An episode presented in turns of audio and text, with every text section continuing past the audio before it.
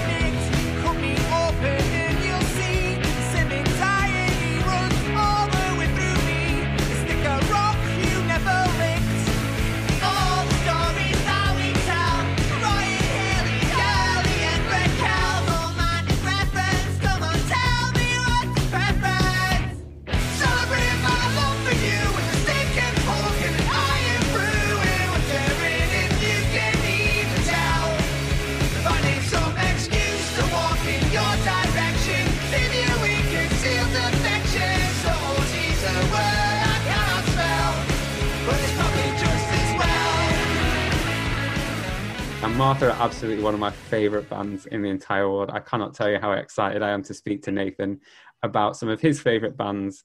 And I think I'm so giddy, Tommy. I'm so giddy. I know it's it's quite adorable, and I think from uh, yeah, you'll well you'll hear it in the episode, but there's a lot of commonalities between uh, between Johnny and, and Nathan's music tastes, and it's really it's really just quite cute and quite wholesome to hear Johnny. So he's not been ex- this excited since Ed Gamble, and you know what? I think this even supersedes that. So here we go. This is episode 14 of Your Fest with Nathan Steve, Dr. Nathan Stevens Griffin from Martha. Let's go. Woo! Yeehaw.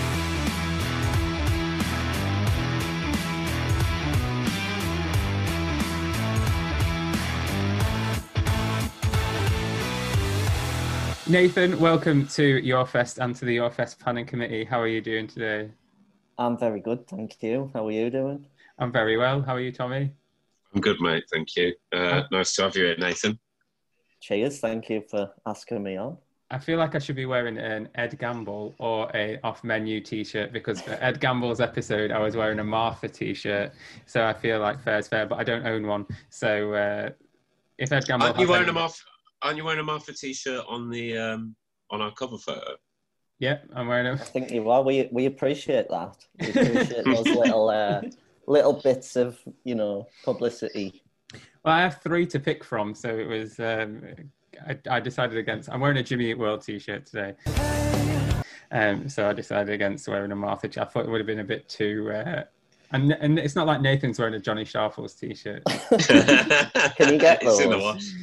Wash. They're mainly Newcastle Football Club related, the t-shirts I've designed, so you probably won't want to wear one. Yeah, Um, probably not. as a we knew it'd come up. We knew it'd come up. I didn't think it'd come up this soon. I thought I'd get it out of the way early doors. Early doors, get it out of the way. Any any Yes. awkwardness? I'd just like to apologise to the listeners. I am a Sunderland fan. I don't think that apology cuts cuts it deep enough to uh, to make amends for it. To be honest, but we're not here to talk about football because um, Nathan knows that um, there's no comeback to to being a Sunderland fan. We're here to talk about festivals. So, um, were Martha supposed to be playing any festivals this summer? Obviously, we've we've seen most of them pushed. to the Yeah, yeah, we had we like many people, we had some some big plans that were kind of destroyed. We were gonna, we actually had visas approved to go to the US. Um, Shit. yeah, so we were we were going to play the 20th anniversary of the Dirt Nap uh, Records Festival with like the Marked Men and Mean Jeans and various other bands that we really love. So that was kind of a bit gutting for for many reasons, but also you know it's it's everyone and it's everywhere. So. Um, but yeah, like ha- we we went through the like long financially arduous process of getting visas, and then like three Oh, weeks into, in three weeks into our lockdown, because the the wheels of bureaucracy turn very slowly. We had an email saying we'd been approved, and we were like, "This isn't gonna, this isn't gonna happen." Like you know, uh, but yeah. So yeah, we we um we had plans, but never mind. We Hopefully had uh, well when we when we spoke to Magic Gang, I, I, I'll ask you the same question I asked them, which was, um, do you know yet if these? Because basically, this I, I, suppose it's like a, a year off, like a year out for festivals. Do you know if they'll just have the same lineups and kind of put everything back? And I know it's more complex with with that situation with the visas and stuff, but do you, you know, I you think, so. So I think that um like with with Indietracks. So I play in a I play in a few bands, and one of the bands I play in is called Fortitude Valley, and it's quite new.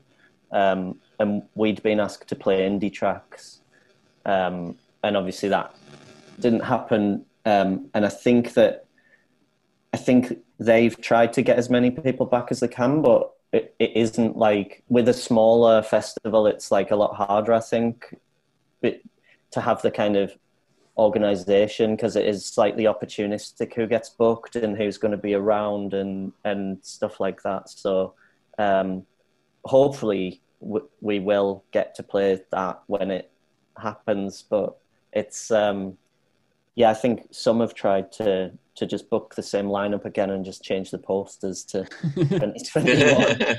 um, I think Primavera's done that. Like they've they've they've kept the exact same lineup and um, added basically added added some some more acts. So yeah. I I'm think guessing it- Glass, Glastonbury will like. It's hard to call with that, isn't it? Because it's not exactly an easy process, I imagine, to book Paul McCartney. You're gonna carry that weight, carry that weight a long time. yeah, exactly. Which kind of it, it yeah goes against what I just said about the bigger festivals. But I think yeah, I think there's probably some kind of negotiation where you can just say like, we'll have Kendrick Lamar and Paul McCartney and Taylor Swift next year, and, and they're all like happy to do it because of what it means. Whereas if you're like a small festival that's like just begging and borrowing and trying to get bands that way, it's harder to kind of make the case. yeah. Um, I don't think Indietracks has come up before, but what's that like to play? Because it's all like on a train or in a, a, how like a big industrial unit or whatever. yeah, I, I, I mean, I really enjoy it. Like, like it's a, it's a, um, it's an acquired taste, I guess, because it is so much like an indie pop festival, and it is like very much that kind of music. Although in recent years, I think they've made real efforts to diversify the lineup in lots of ways, and you know, in terms of representation, but also like musical ways as well, and that's been really good. But it, it it's you know it, it fits that kind of if you want to be mean and cynical, it, it is quite twee to kind of go to a railway museum in a place called Butterley, and then like kind of watch watch someone play ukulele on a train and like that kind of thing is like but you know that i think that's great. And if if that's what you're into then it's absolutely brilliant. And it's very diy in ethos and like there isn't that kind of separation between bands and and punters that you have at a lot of festivals. And i really like that. It's just kind of everyone's just there together. Everyone camps on like in like a campsite just down the road. And they have like a disco at the campsite which is always very lawless because it's like all that kind of you know um too unlimited and stuff you know like uh, bl- mixed with like kind of you know see it like indie pop kind of stuff as well so it's like a funny It does. vibe. It does. It does sound like something that could be on a Wes Anderson film. But I, Yeah. I say that. I, I say that as a big Wes Anderson. Like, I've not I know even told you about the owls. They have a they have like a, they have they have an owl rescue that comes every year, and like you oh, can go and say hello to the owls. It might be but just birds of prey, and they also have a can crush where everyone drops their like cans when they're done in one spot, and then they do this old like what's it called steamroller that's like steam powered, and it and everyone get gathers around the cans and it's absolutely brilliant. Like when they crush the cans, it's really satisfying. the steamroll the steamroll is driven by Bill Murray, and it's really it's very Wes Anderson. It's just so. It's like Owen Wilson runs the Birds of Prey Centre. It's mad. Seven projects. Wow. Wow. Wow. it's like what Wes Anderson. Wes Anderson meets like Shane Meadows or something. It's got, okay. gritty I mean, I- British, I fuck with that. I fuck with that because, like, you say twee, and it like there is. I, I totally know what you mean by that, but I don't. I don't think it's necessarily a bad thing. Like, No, I don't. loads of my favorite bands would probably be described as as twee. So you know, fuck it. It sounds good to me. Have you ever seen a gig on a train, Tommy? Have I ever done one or been to one? Either. Uh, no, I've not. Um, funnily enough, no. That's why my music career's not gone the way I wanted it to. In my f- first bands, uh, my first band, I think we've mentioned before, the Insults, or uh, Insult to Music, as someone said on MySpace. Um, we played on the back of a. We played on like you, you know when they have those trucks, like those open truck things, and uh, basically on the back of a truck in uh, in a pub that was at the back of a farm, um, and that's that in Shropshire. So that's probably or that or a warehouse in Stockholm, and that was actually a really good experience. So that's probably the worst and weirdest place, and then the best and weirdest place I've played. The the like train sets are very. It's very hard to get into them because it's like a very small capacity. Um, but like we once played in the back of a. It was like imagine like the side of a lorry and they just fold down one side of the lorry and it was like a ready-made stage. Yeah, that's what I was. That's the sort of thing I was trying to say. Yeah, Yeah, yeah, and but that was uh, that was in the fan zone of uh, of the Stadium of Light before before a game, like literally in the snow. Like it was like there was nobody watching us. oh Um, god. and then we no got fr- we got free complimentary tickets to the game, and by the time we'd got in, I think like Ighalo had scored already, and we lost one 0 But we got to sit on like the padded seats, so that was nice. Um, you said you were going to go to America. Have you been to many overseas festivals before, or as like either as a as a punter or as a as a as a band? probably more as a band than as a punter. Um, yeah, like we Martha's kind of been quite lucky in some ways that we've done we've done a lot of cool stuff that is like I don't know we we kind of just have begged and borrowed or like just accidentally gotten opportunities. I think like we. I remember we played a festival called v- Vida in Spain. I don't know if you've heard of it, but it was like it was like a big big festival that um where we kind of just like turned up and what it was like the backstage was like there was someone you could get your hair done for free and stuff. And it was like you could have a massage and stuff. It was like really a really posh backstage and we were just like there like you know. Naomi got her hair done which was really funny. And then we we played in like these woods in the middle of the night and it was really cool. And these like lads these like spanish lads like came up to us I didn't know they had them. I didn't know they had Spanish like lad lads. they, Oh, in betweenos. they were they were like I don't know if it's just um, you know confirmation bias, but they seem nicer than our lads. Uh, but they were like you know they they were like saying we were sounded like Oasis and stuff, which was really funny and cool. Uh, so that was good. We've played like Sick.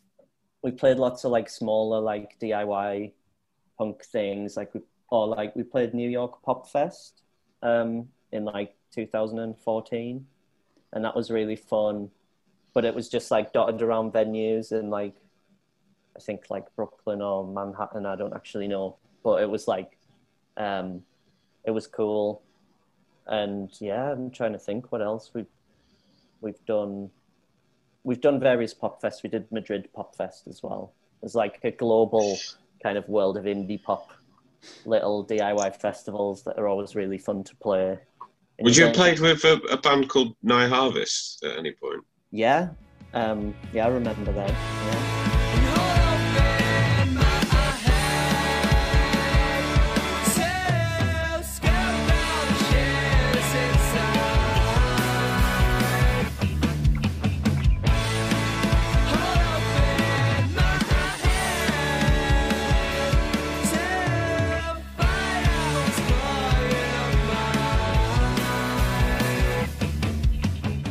Yeah. Oh, it's just the I.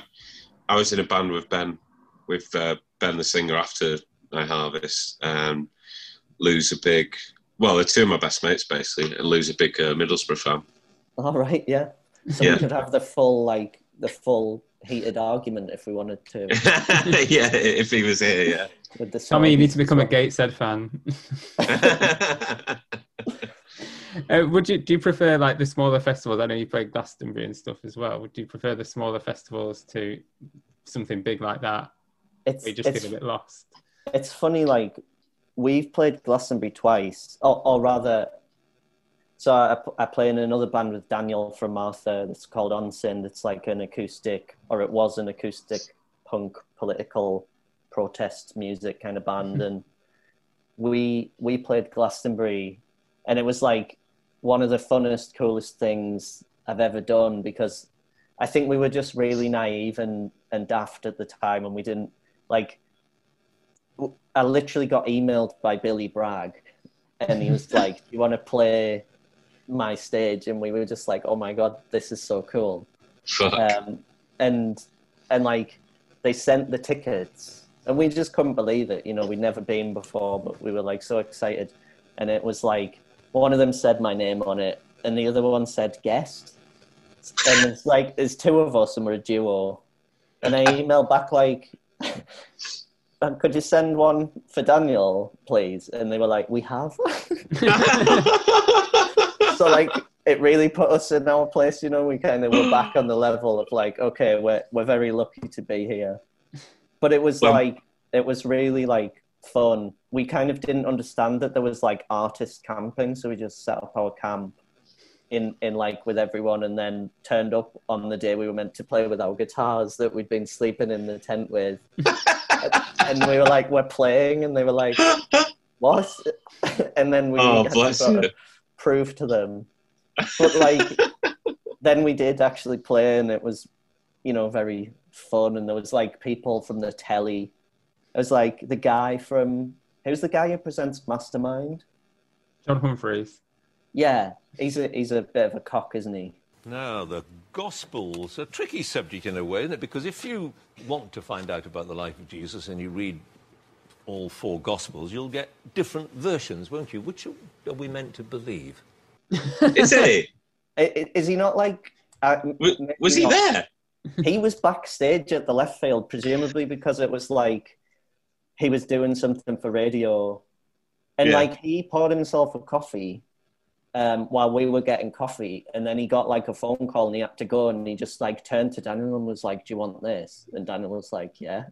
So Daniel ended up drinking John Humphrys' coffee, um, and we were like, "Wow, we're, we are so showbiz now."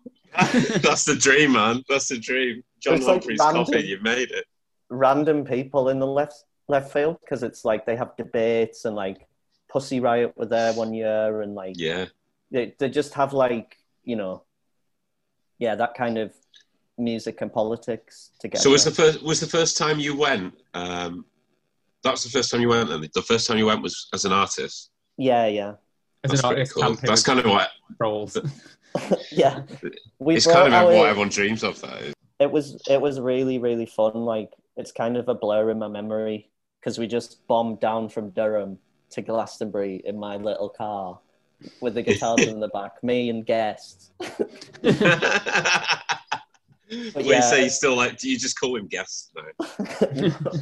I mean, it, yeah, he, like it was just really funny and silly. But then when Martha got asked a few years later, we were like, we're gonna like have more self-respect and kind of like JC had been driving bands at that point, I think, so he knew a bit more about how it works and how these big festivals do treat artists like, you know, slightly like they give them better toilets and things and like a green room and stuff, which we just hadn't like for some reason, I don't know why we were so daft, but we just thought, oh well, you know, we're not entitled to that kind of stuff the first time.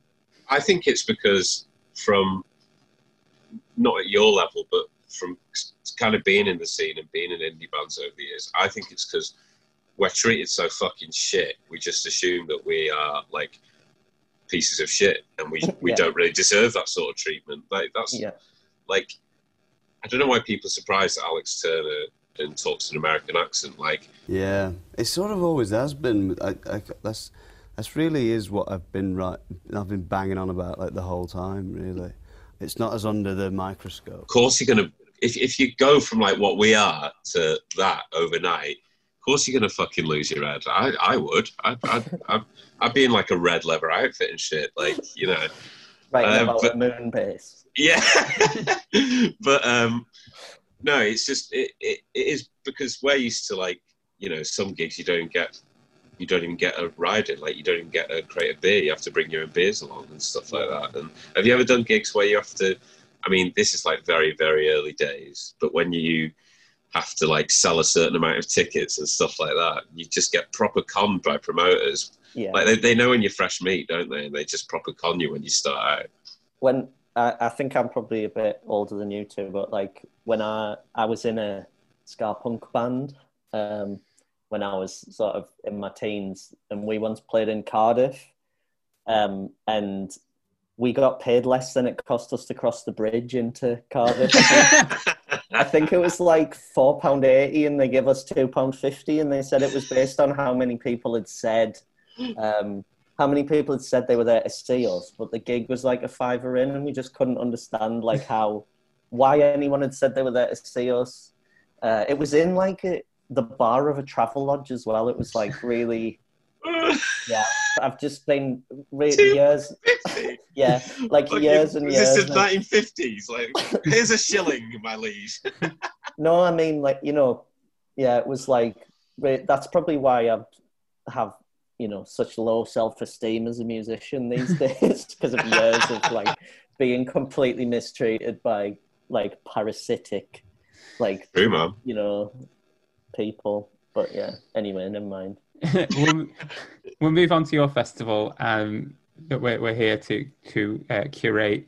Um, we're going to need a name and a location, and if you want to do it in the bar of a travel lodge in Cardiff, you're more than welcome. we can put it in anywhere you want in the world. Um, so I, I'm being a bit probably predictable here, but I'm gonna have it in Durham. I'm gonna have it in the race course on the old race course uh, in the center or near the center of Durham, Nice. um, and I'm gonna call it "Move to Durham and Never Leave."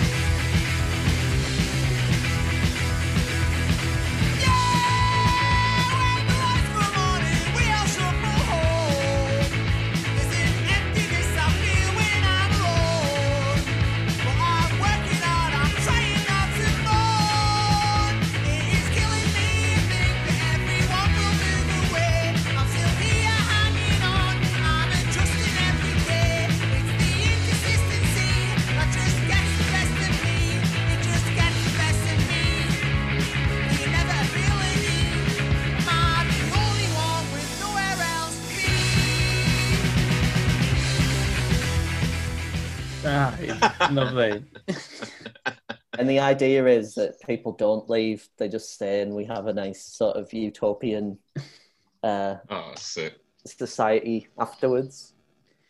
We obviously when the stuff uh, with that happened recently with Barnard Castle happened, Yeah. and um, moved to Durham and never leave got some attention on Twitter. It did. Uh, was that good PR for you, or did you? I don't.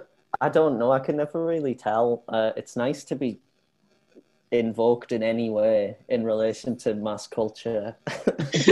Um, like it, it is funny though. Like he, that Bellend, like his family owns a lot of property, like near where Daniel lives, and like you know owns like a wood and stuff. That yeah. So it was like I don't know. Um, it wasn't. It's it's. It was a shame that that was why Durham was on the news. Let's say that he he's our most famous export at the minute, and he is like an irredeemable, like bad word. Yeah, I didn't know what the what the policy was. Say what you want, man. It's fine, especially when it comes to him. Like Yeah, I, um, I mean, I, I, God, I say this at least once an episode. I'll probably have to edit this out, but because of my position at the BBC. But um, I'm freelance. I can say what the fuck I want. Gary Lineker does right. Um, Yeah. But I was I was talking to someone the other day about how basically lockdown and any any even if there's a second spike, like this government have lost like after just purely because of that one incident and no one apologising for it. The Prime Minister's top advisor, Dominic Cummings, has denied doing anything wrong when he drove to his parents' home during the lockdown in March. At a news conference in Downing Street, Mr Cummings said he did not regret his decision to travel 260 miles from London to Durham with his wife, who was ill, and their four year old son, because he claimed that none of their usual childcare options were available. He repeatedly denied that he'd broken the rules and rejected the idea that he'd undermined the government's clear instruction to stay home. This like no one will treat lockdown seriously again. The day after that happened, lockdown just dis- dissipated, and yeah. that is not that's totally their fault. So I, oh, like I could fucking rant about that man all day, as I'm sure we all could, but we won't. Like this is a happy place. It is, and I, I've kind of took the the idea of like me having a. This kind of sent me a bit crazy. This this task because you, you asked me to book like a dream a dream lineup, and I was like, well, if it's a dream lineup, then I can have like dream everything. So I've kind of like Yes. there's a kind of like you know m- maybe like thread beneath it that's kind of political almost, but yeah, we, we'll, we- we'll we like a theme. We like a, a theme, especially a dream theme. Yeah, so we'll get we'll get Durham back in the back in the news for a good reason. Yeah. It's uh, the home of Move to Durham and Never Leave, the greatest Yeah. festival to have ever hit Durham. are, there, are there any big festivals like going back to real festivals? Are there any in the north? Well, around Durham. that are- not not really um we kind of sometimes have like them like legacy like weekends where they'll be like at the at the cricket pitch they'll be like you know i think like Tears Sophia's played recently and stuff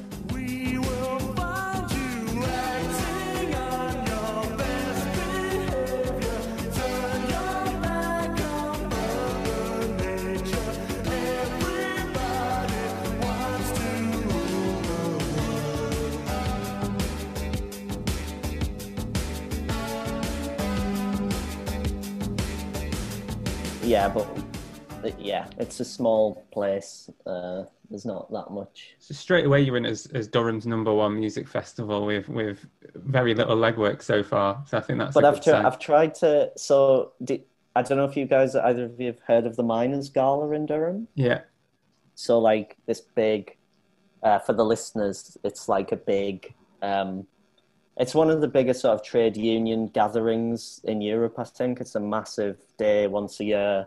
Um, sadly postponed for the first time, I think, in hundred years this year. But where everyone, you know, trade unionists from around the world gather together in Durham and sort sort of march with banners, and the old colliery bands play. Obviously, Durham was a was built on mining.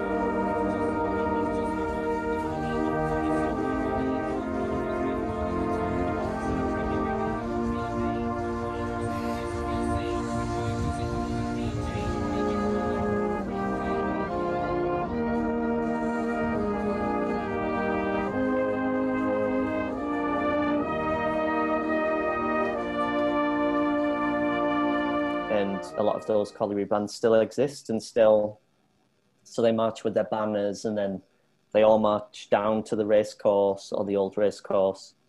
And then there's like political speeches and stalls and it's a very sort of like you know it's a it's a good sort of it's the best day of the year really in Durham. And, and there's like you know tens of thousands of people come into Durham that day and and it's just this big free thing and I kind of I was umming and ahhing about where to hold it, the festival, and I thought like, if it's a dream festival, I can control the weather, so that's fine. Yeah. Um, and we'll just have nice weather forever. Now, please. um, but yeah, so like a couple of years ago, they kind of the organizers kind of stepped it up a bit, and they got this big like festival style stage and like a big sound system and screens, and like Billy Bragg performed.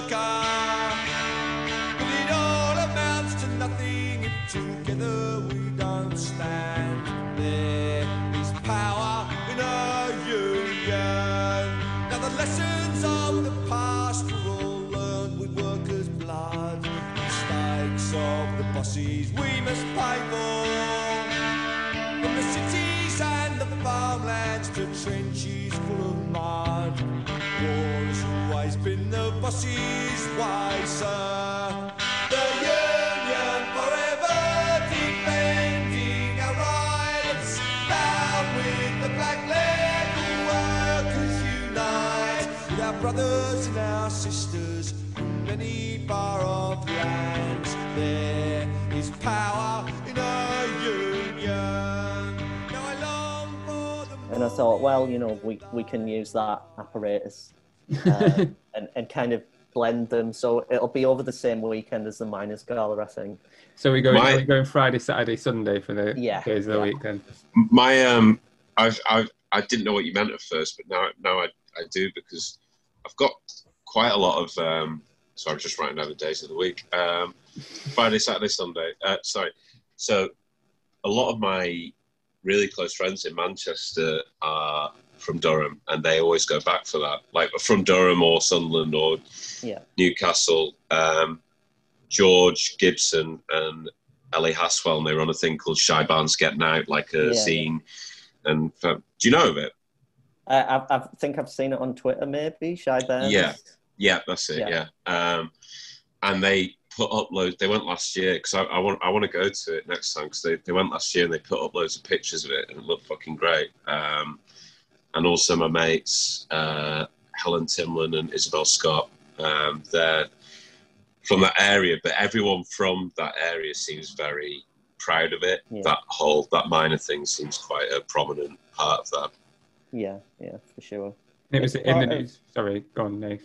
Well, I, I think it's like you know, there's there's problems with Durham, like obviously, but uh, it is like it, it's one day a year where it feels like you know another world is possible and kind of inject some hope, kind of into the bleakness. Um, Yeah. But yeah, so uh, so that's why I thought I'd tie it in. Yeah, Should we, cool. should we- we go on to your, your first headliner. So for the Friday night of uh, Move to Durham and Never Leave, who's who's opening up the festival so yeah, so th- this like this is like a really impossible task, as you both well know, because you kind of can get away with never picking yours and just torturing your guests. Um, So I have I have kind of cheated a little bit in the form of honourable mentions, but That's um. Okay. I've Well, we can get- have a we, we can do support acts and other stage and stuff. that's that's what I was th- thinking. I would I would talk about um, a kind of like a headliner and a and a support as the Yeah. honourable mention kind of things. But- You can do So I kind of on the Friday night, I've tried to balance a lot of things. Like I've tried. I'm here as a representative of Martha, so I've tried to balance like what you know things that have influenced us and and that have been important to us and part of that is like I think that we kind of straddle two worlds, and one is like a kind of political punk DIY kind of thing, and another is a kind of like indie rock, indie pop kind of thing. Um, so I've tried to kind of uh, get pick a band that kind of reflects that for the as the headliner for the first night, and also the kind of not just those two scenes, but also the kind of the worlds of like political p- political music and protest music, but but also like heart on sleeve, like um, kind of heartbroken music. So I've gone for the weaker for the Friday night.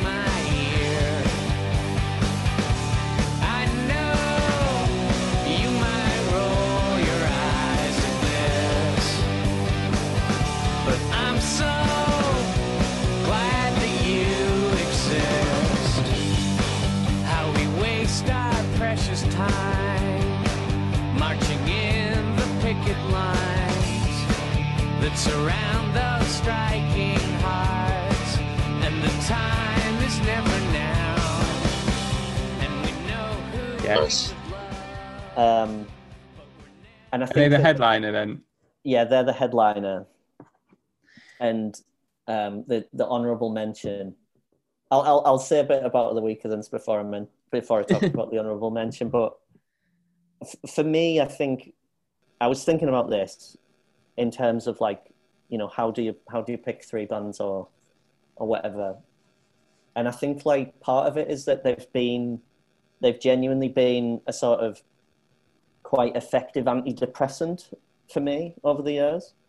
And like i think like that that and playing live music um, have been two of the the most effective ways that i've kind of tried to not be so miserable in my life. And like um though like that band i can put on and listen to and feel like better sometimes so that so they do they they hold a they they you know they're deeply in my heart i think. The shins that we kick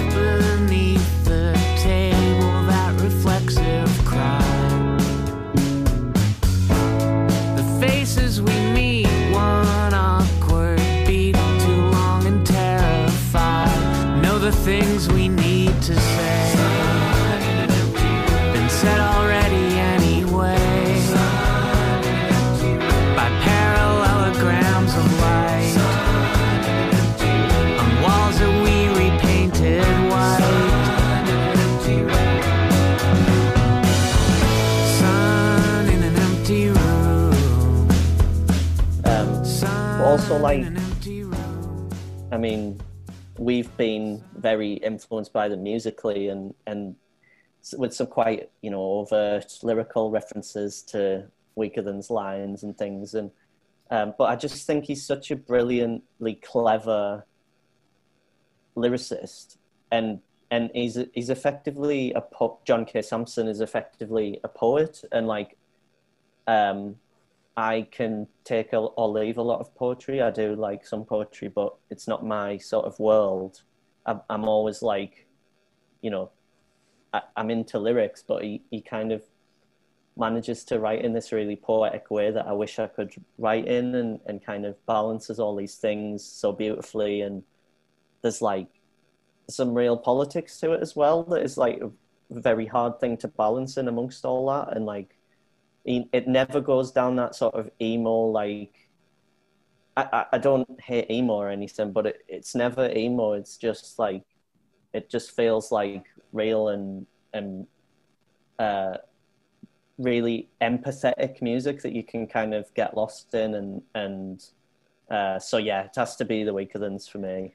Were, it, were they a big in- influence on starting the band? Yeah, I, I think that like because that they're, they're like the sort of band that, that I think I was like I read something um, Dan Ozzi had written for Vice that was like they were the band that made it, it that made it cool to made it punk to write love songs kind of thing. They kind of they had those like punk credentials for reasons I'll talk about, but but were writing like about heartache and and loneliness and longing and ennui and all that stuff. Um, you know, and some people say it's sappy, but I don't think it is. I think it's beautiful and and like I've never seen them, and I don't know if I ever will. I've seen John K. Samson, which is brilliant, but um, yeah. So so for those reasons, I think it had to be them. It's quite funny that you mentioned that they um, they write nice love songs because um, when me and my girlfriend first got together, we made like mix CDs for one another, like when we first met.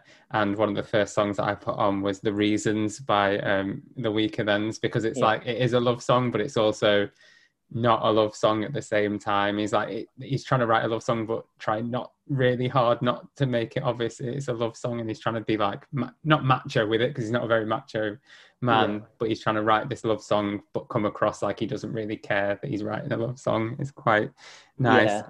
And then, like you say about John K. Samson's poetry, like his solo stuff, like Heart of the Continent, which is a beautiful song, but is just basically a poem with him playing a couple of chords behind it.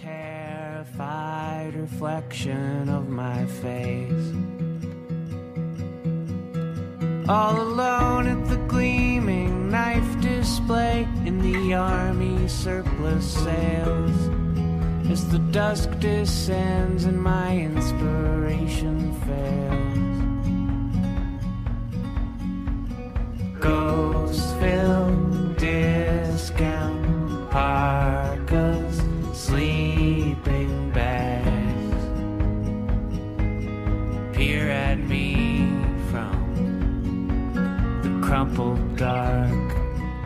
like Yeah. really softly.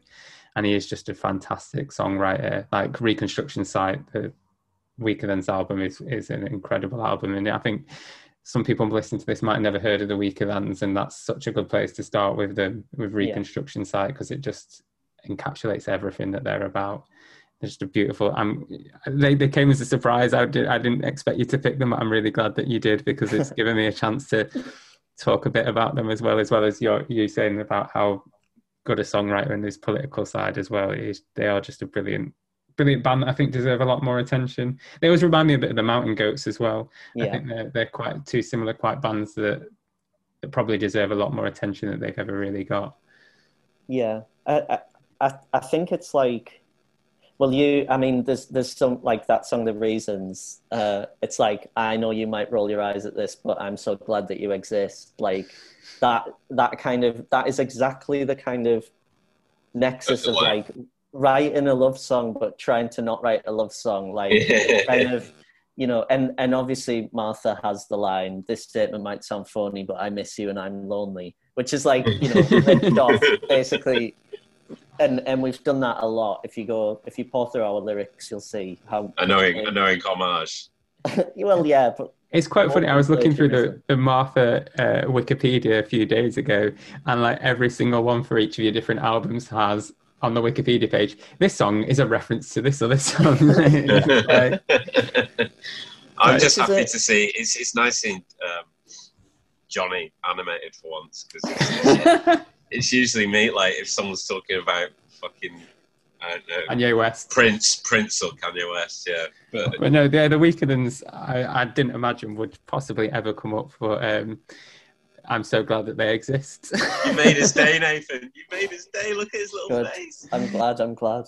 but um, you said you did say there'd be an honourable mention. So Um, yeah, so the honourable mention is um, John K. Samson's band Before the Weakerthans. Propagandhi.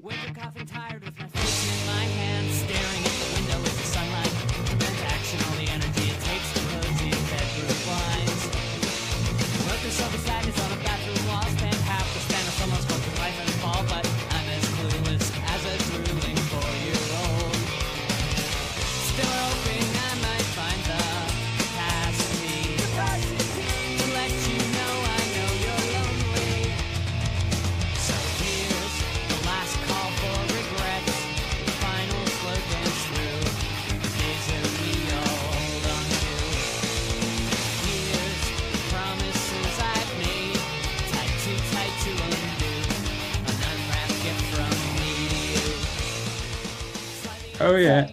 because like I said, yeah, yeah. Like I said before, like in terms of that, that kind of yin and yang of like having the or yin and yang, I don't know how you say it, but the kind of balance of like that political punk thing, but also the like poetry and and and singing about love and uh, whether it's romantic love or other kinds of love. Um, Propagandhi kind of were a really really important band for me. Um, and you know not they kind of they they in terms of like a band that is avowedly anarchist vegan you know sings about real critical politics radical politics um, in a sort of unabashed unashamed way and like have never shied away from it. There's been times, like I'm old enough to know, there's been times where singing political songs hasn't been cool, and that it goes in waves always. And they've just been there doing it and and progressing their sound sometimes in ways that isn't what I kind of, you know, they're a kind of now they're kind of like a progressive thrash band, which is not the kind of music that that I would normally listen to, but it it's still like Propagandhi still always uh, speaks to me. So my idea for the Friday is rather than having it on the race course, we're going to abolish all prisons, and we're go- and we're going to use Durham Prison. We're going to repurpose it into a a, a social centre because it's just over the road from the race course, um, and we'll have like this amazing sort of punk show uh, in there to kind of celebrate the the changing of the kind of punitive criminal justice system into something more transformative and and and, and positive. Uh, so Propagandhi is my honourable mention. And uh, well, yeah, he, they can definitely they can support uh, the Weakerthans, can't? Because John's already logistically it works, is what I'm saying. He's already Yeah. knocking about. well, yeah, that and that was the thing because I was kind of going to try and cheat it and say I want like uh, I want a Propagandhi set, but with John K. Samson so they can play weaker than songs or something like that. And then I thought, no, I'll just you know I've got to Have be them both. true. I- I'll just have them both. I'll I'll I'll be true to you know it's my dream festival. Talk talk about prison reform and talking about Martha using nods to other bands. Minnie was a preteen art- arsonist is obviously both a nod to Against Me and also a prison abolition song. So yeah. lovely little bit of uh, Aga- Against Me were a band that I thought about very long and hard as well because they were a really important band for me and a brilliant band.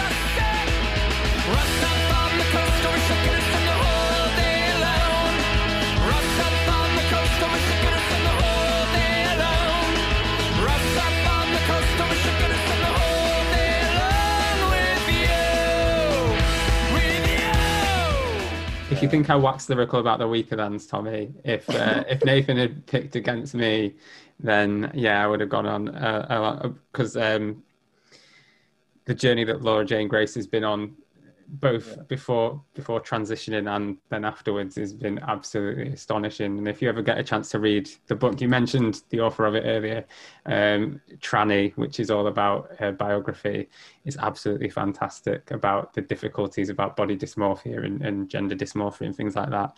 Um, but obviously, you've not picked against me, so when someone does pick against me, I'll, I'll wax even more lyrical about it. the thing is, it's, it's like it, it's like uh, I, I, this is a, a rare week in your fest where we've spoken to uh, two bands. It's usually like if we're doing two people a week, it's usually well, generally probably six percent of our guests so far are comedians, but um, it's nice talking to bands because you can tell how much more thought has gone into it. like comedians, I, I, I probably had gamble aside, but comedians are generally just trying to be funny, which is great, which is great to listen to. Um, but bands, musicians are like, you know, kind of means more. Really thinking about it. Um, Yeah. with with that said, let's move on to Saturday. Before we do, Tom, your audio's gone a bit funny. Oh, that's it. Hold on. Just gonna plug my. Oh wait, hold on. Oh, there we go. Hello. Yeah, that's better. Sorry. Um, go, do you want to just do the Saturday thing again? Yeah. So um, with that said, let's move on to Saturday. Who would be your headliner for Saturday, Nathan, and your honourable mention? Okay. Um, so, like I said before, I'm kind of trying to balance things, and I, I went I went for a in the grand scheme of things more obscure kind of Friday night. Um, so I've gone I've gone big for Saturday. Um, someone who could genuinely, um, genuinely kind of headline a festival. I think a big, massive, you know, tens of thousands of people festival. Um, and there's a connection with Durham that that's important. Um, but so my headliner for the the Saturday is Bruce Springsteen and the East Street Band.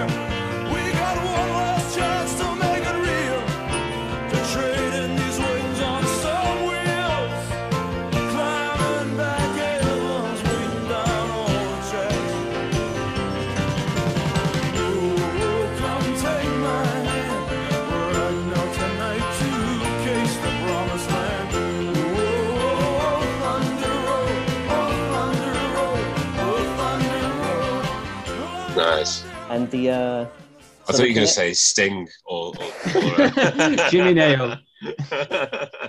no. Um, yeah, so so the connection is that in 1985, during the miners' strike of 84 to 85, uh, Bruce Springsteen was playing a, a show at St James's Park, funnily enough. The home of football. Um, yeah. I'll, ig- that. Um, but yeah, so he, he played. Shut this- up, Johnny. he played this show and um, at the show he donated twenty thousand dollars, I think, to the Durham miners, um, who because he knew they were on strike. So the massive amount of money at the time um, that as as an act of kind of solidarity to the kind of to the struggle that was going on and and like I, I was born in 85 and grew up in the shadow of kind of what what the what the closing of the mines in the northeast did to the region, which I don't think it's ever really recovered from, um, or the way in which they were closed, at least. Um, and so, like that, that kind of, you know, that's that international solidarity and and like practical solidarity in the form of money that literally paid for food parcels for miners and their families to eat, which you know Wow. they were earning no money for a year. Um, that that that to me means that he has a special place in the hearts of lots of people up here, and and it would be so wonderful if on the Saturday of the Miners Gala, Bruce Springsteen could, could like you know after all the after all the parades and banners and brass bands and you know all that if if we could just have a massive like party with the boss and just just sort of yeah finish off the day like that i think that would be amazing I had no idea about that about Bruce, but like yeah. from stuff I've read about him, it doesn't surprise me to be honest.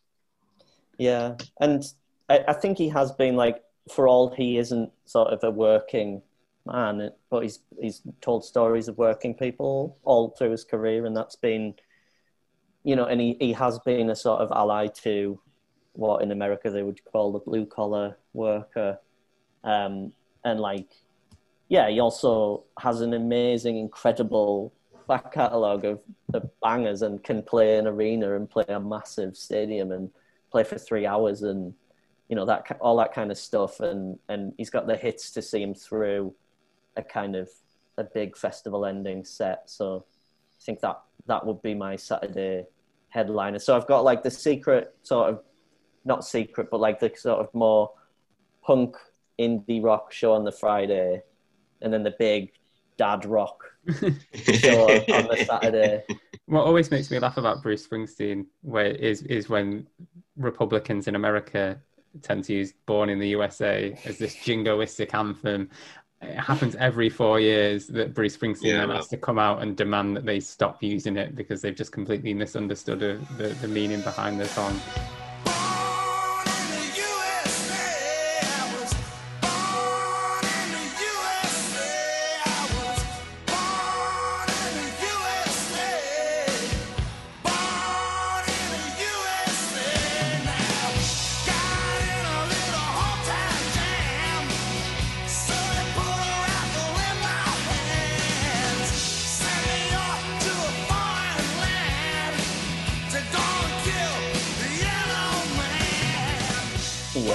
Obviously still has that strong roots in in the the working classes and the, his support for them as well.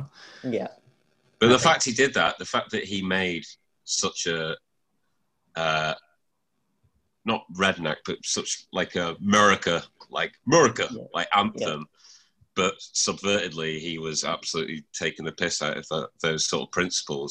Yeah. Meant that it probably, you know, did transcend, and hopefully, in the long run, he probably did kind of turns change some people's minds hmm because he is Mr. America. But like, you, Yeah. you, you know, Like even if it's just entry level, people listen to that song as like a jingoistic anthem and then explore it a bit more and then become radicalized into, into what Bruce Springsteen's really trying to get them to do.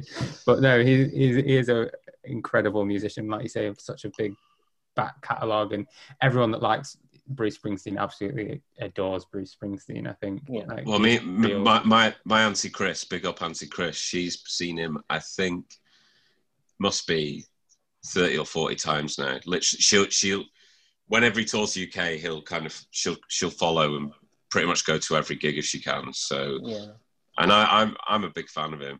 Weirdly, my brother, and I know he does listen to this podcast. I don't think my auntie Chris does, sadly, but. Um, Rich, if you're listening, um, fuck you. Bruce Springsteen's amazing. Uh, we argue about it all the time. I'm always just like, not even born to run, and he's the most stubborn person ever. He's like, no, shit, shit, mate. Everything he's done is shit. I do like the fact that obviously his influence is still massive because another another son of the Northeast, Sam Fender, is obviously massively, massively influenced by by Yeah. Bruce Springsteen. You can hear that in in all the songs he's, he's putting out now. So those influences are still strong to this day. I get up in the evening and I ain't got nothing to say. Come on home in the morning. I go to bed feeling the same way. I ain't nothing but tired. Man, I'm just tired and bored of myself. The baby. I could use just a little love. Can't start a fire. Can't start a fire without a spark. This gun's for hire. Even just dancing in the dark. people trying to recreate everything that Bruce Springsteen's done. If Sam Fender's you- your support act there, um, You, you, you get, you're going to get an epic set as well that, that's going to go on for about four fucking hours. Like, you see his Yeah. Glastonbury set.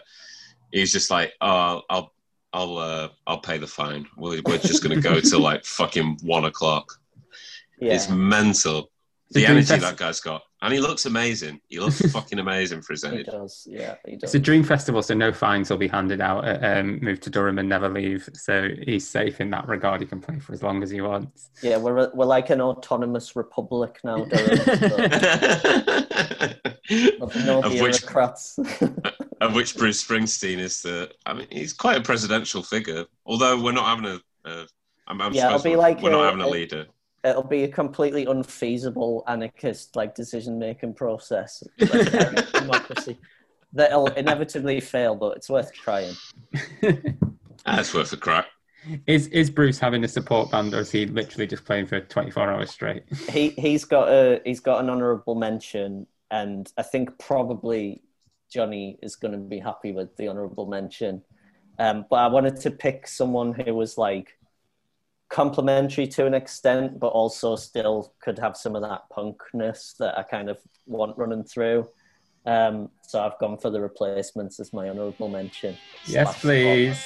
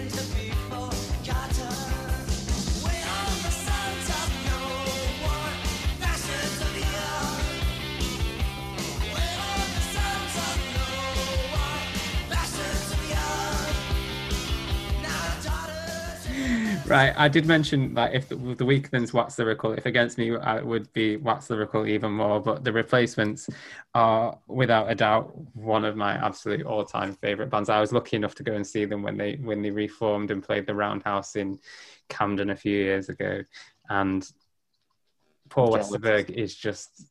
He didn't want to be on that tour, which was incredibly funny because he wore he wore a different T-shirt each night with a different letter on the tour, which basically spelled out something along the lines of "We're only doing this for the money." um, but the replacements are just such a incredible band by the fact that no two albums sound the same. They transcend genre completely. They have a, an album called Hootenanny, which basically starts off with them playing, you know, trombones and things like that. Then they have Let It Be, which is the greatest album that's ever been released, which is basically got five, about five different genres within one album. Yeah, Tommy and a kiss cover. yeah, it's got a Kiss cover, which is extremely my bag. But then they've got like uh, Unsatisfied, which is one of the most beautiful songs that's ever been written.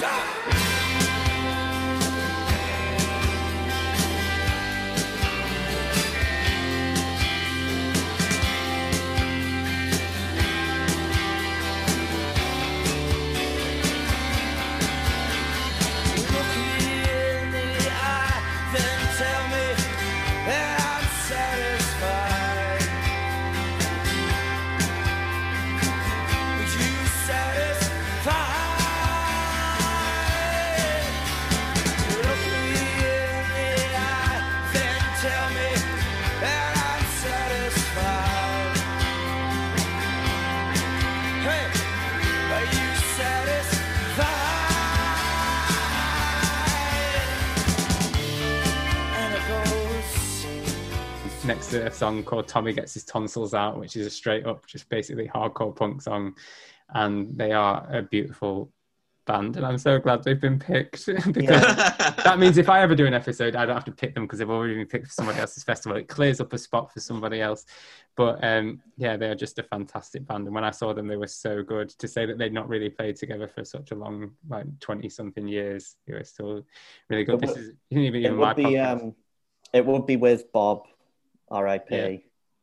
Um, but yeah, like I, I, I think that um, like Paul Westerberg, it, it, again in terms of influences on Martha, obviously huge influence. The Replacements, um, and like kind of that kind of college rock, power pop, whatever you want to call it, sort of sound that they, you know, sort of were really instrumental in in in kind of uh, developing, I guess. But the the thing about them that I like is like it's like the same as the Weakerthans in terms of its heart on sleeve, but John K. Samson, you, I, I feel like a, a kind of kindred spirit with because he's so like you can tell he's like I just ruminate on everything, and I'll after this podcast I'll just be anxious about what I've said for hours and days, and I'll just Oh, you know, and, and I, I have that kind of like overactive brain that'll just like drive me mad. That kind of, and I think that like that can lead down some interesting creative paths. And I think maybe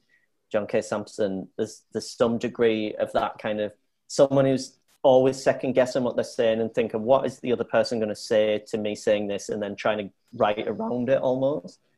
Whereas like Paul Westerberg is just like there's a brutal honesty to it that is like that is like he's not bothered what anyone thinks and he's not bothered it, they they are like they were a very punk band in some negative ways and some very positive ways that um that I really like so and just brilliant songs and you know Johnny's sort of said it all but like yeah brilliant band I'm so happy. Also, I can imagine Martha doing an amazing cover of Alex Chilton.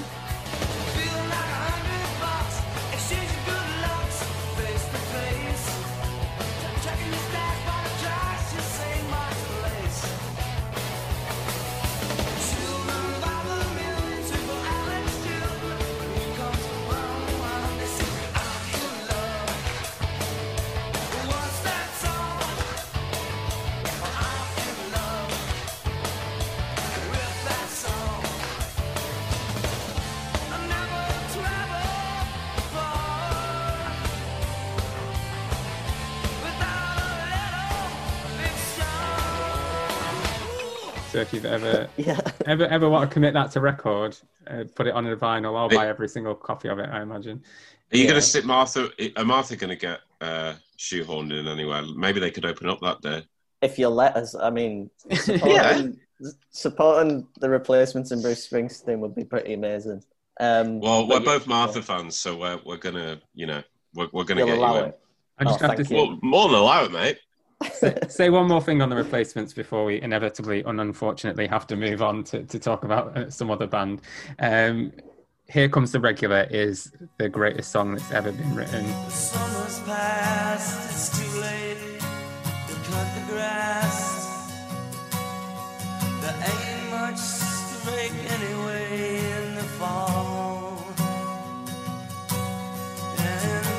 The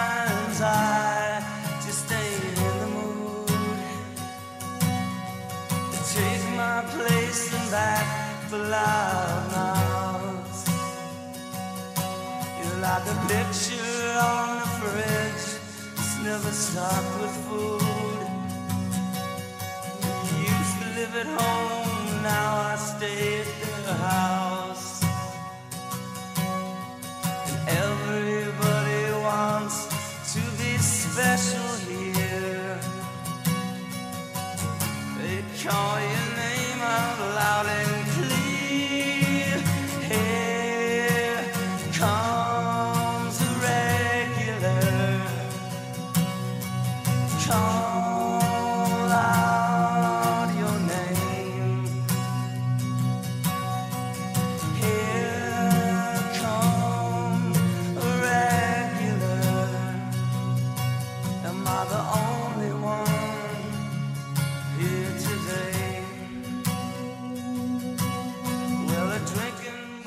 I once saw. Um, I, I can't remember. I saw it was a Franz Nicolay gig. Franz Nicolay, who's in um, the Hold Steady, but also does his own stuff. Um, Yeah. And I think he covered it, and I think he covered Rainbow Connection the same gig, which was a dream come true. But um, Do also- we bring up Ray- is Rainbow Connection? Like, are you getting sponsored by fucking Kermit to like mention it on every single episode now? Not I that it's a bad thing because it's like you know probably one of my top ten songs ever. But But yeah, no, I'm not. I wish I was. I love Kermit to come round and. and In- Incidentally, Johnny, our last gig before the apocalypse, you know, our last gig possibly ever oh, was it you were with the Hold Steady? was with the Hold Steady, uh, and oh really? yeah, in London, and it was amazing. Uh, another brilliant band who obviously draw a lot of influence from both the Boss and the Replacements. I think probably. Big Um, time. Yeah. yeah, but like I think yeah, we should so- stick. I feel like we should stick them on as well then on this day. that's fine. I'll have as many as you can as you can fit. Yeah. Okay, I'll, I'll put them down.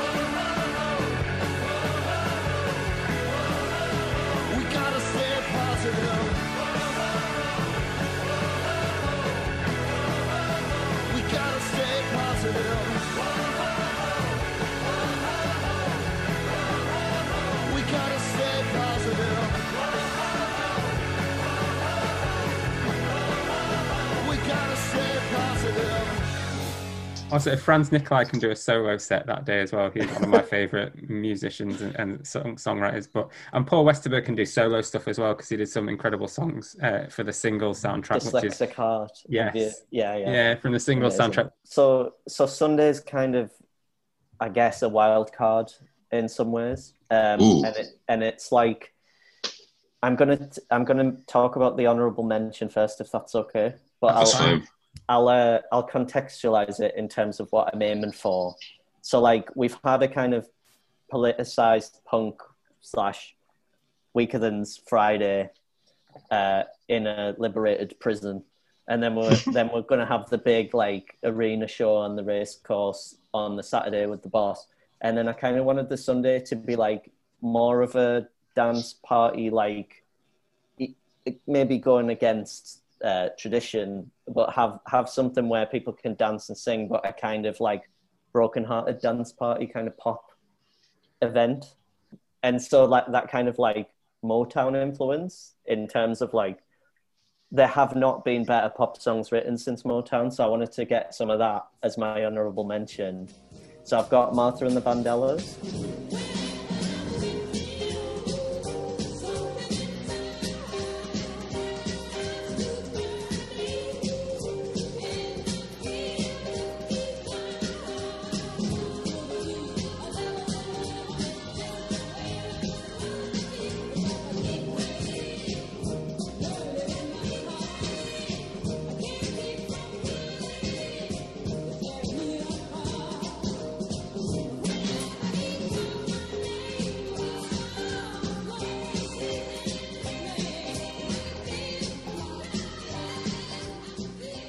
And I, I did a bit of I did a bit of research and I looked up the, I looked up their some of their set lists from like the 60s and they used to do like covers of the Four Tops and other Stevie Wonder and other Motown artists in their set.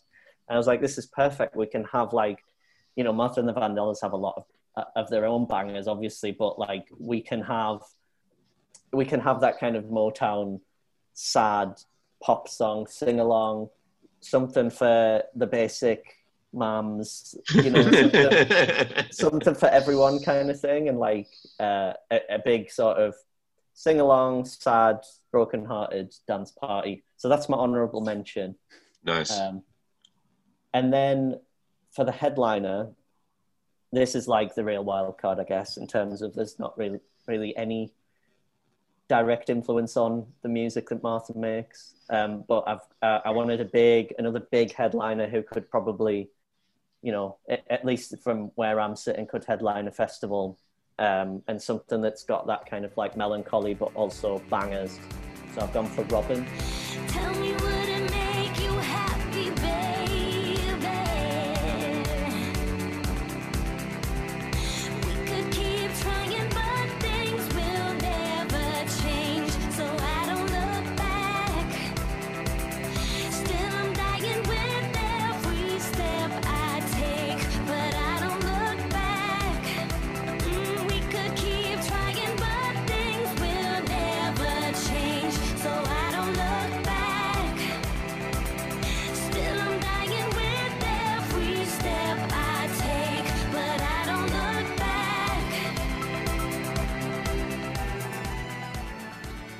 Oh, that is a great show. Um, but yeah, so I, Love I, I that. ki- I kind of, you know, for me, Robyn has so many bangers over so many years, and like, and has that kind of like, has the ability to write a song that can have people like Poe going up and down and screaming, but also that is like a sad song. It's like Yeah, crying like, as well. yeah, like a, a, a really like personal sad song. So I think in terms of that like big pop kind of Sunday night, um, yeah, I thought who better than Robyn? I think I think dancing on my own is I, I could put an argument forward for it being like the greatest one of the greatest pop songs of all time, but the greatest sad the, the greatest emo pop song of all time, basically. Watching you kiss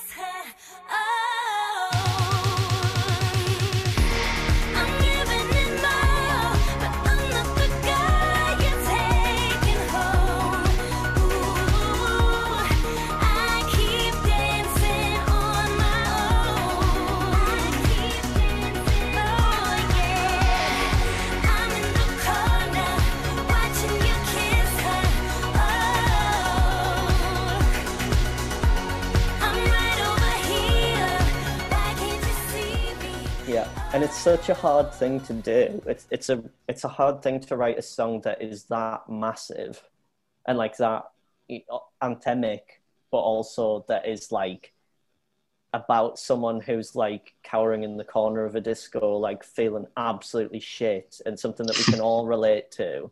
Like, and we've all been there, and we've all had that experience. Um, yeah, so I just it's just brilliant, and and I I you know I want to kind of in terms of the balance, I want to cater to like the pop side of the. You know, I, I love pop music um, as well as punk and rock music. Uh, so I wanted to have some a proper pop headliner. So Robyn w- was the one. I'm going to give a shout out to a different Robyn song as um, Hang With Me.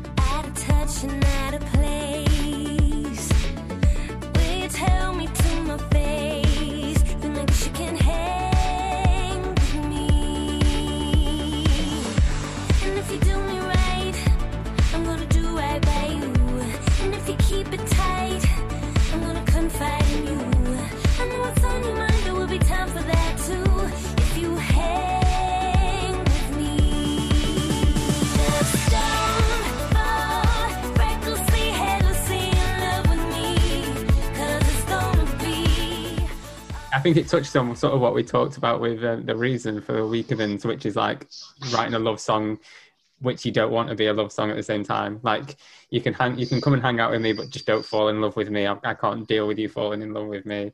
Just Yeah. I want you around me, basically. And um, yeah, I think I discovered that completely by accident. I think it was on a playlist that I was listening to, and then that just came on out of nowhere. And it's like I think I listened to it probably the first time I heard it about five times in a row straight afterwards because it's legitimate good pop and, and, and not to do pop music a disservice because I think we've talked already talked about my love of uh, X Factor winners Rak-Su on this podcast once before. But, um, that Robyn is like legitimate good pop music. Yeah. Genius. Uh, There's yeah. a um there's also like just to really try and cheat at the end. Um there's like I know I said I wanted to cater to the basic mums. I want to also cater to the basic dads and the dark fruits and the lads.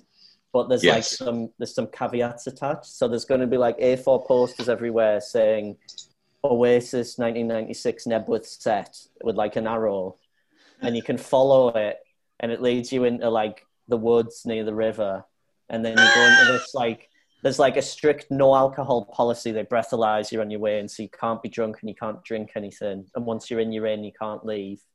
And it's like this really dark tent, and you have to go in, and then it's John Carpenter playing like his horror movie soundtrack. So like. And then it's like, then Crass come out and play a penis envy in full.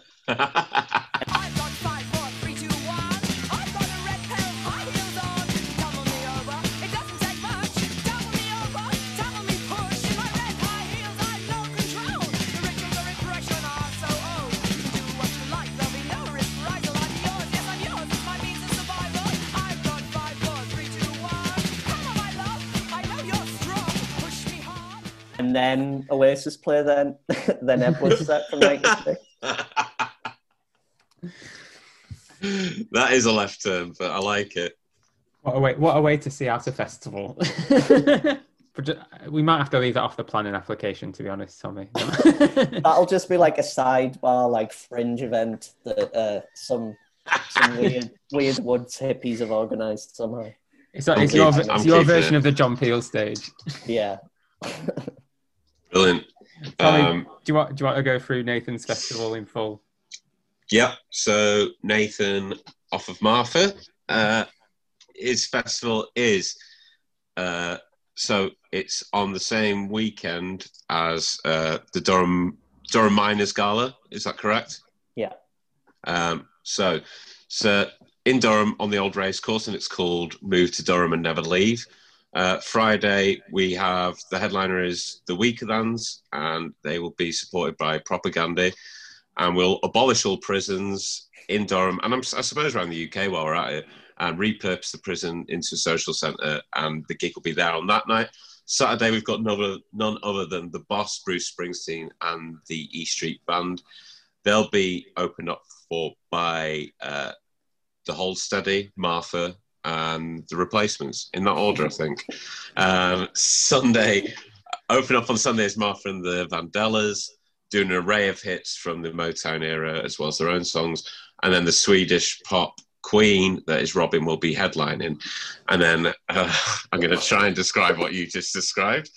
And then we'll have a, a little uh, an arrow, A4 posters everywhere, which will lead the Dark Fruits boys saying it's deceiving them that it's leading them to Oasis at Knebworth and leads them to the woods, down to river, and then they're breathalyzed and they're taken into a dark, oppressive tent. John Carpenter's horror movie soundtracks are playing, then Crass, and then it is Oasis at Knebworth. But they're all sober, so who knows if they'll enjoy it. Nathan, thank you very much for coming on your first. Thank you. Thanks for having me. It's been a pleasure.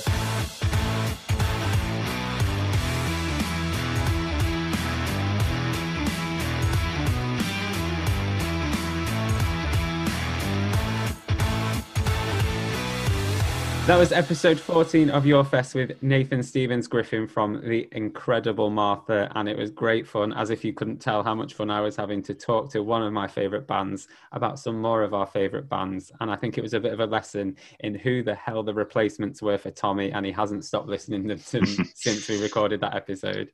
Yeah, before you, yeah, before you said that, I was gonna. That was the first thing I was gonna say in this outro because now I'm now fucking obsessed with the replacements. Jesus Christ, it's like changed my life at 30. Uh, so Johnny, Johnny said I- dropped it in the this song that Johnny told me to go and listen to, but here comes a regular. I listened to. I, I think I cried the first time I watched it. I even sent it to my mom. Fucking another parents reference. But anyway, um, yeah, the replacements. Wow, and a, a lot of that, the, the Weakerthans as well. I've been listening to them, so hopefully it's a revelatory episode for a lot of you lot as well. And um, after we finished recording, Nathan also apologised to me for not mentioning Jimmy World as well. So uh, me and Nathan basically have the same music taste, different different tastes in football clubs. I support the better one of the two, but in terms of music, that was just an incredibly fun episode to record with Nathan, and I'm so so happy we got to do it.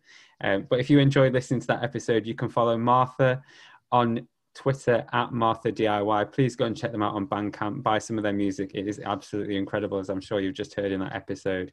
You can find them at marthadiy.bandcamp.com.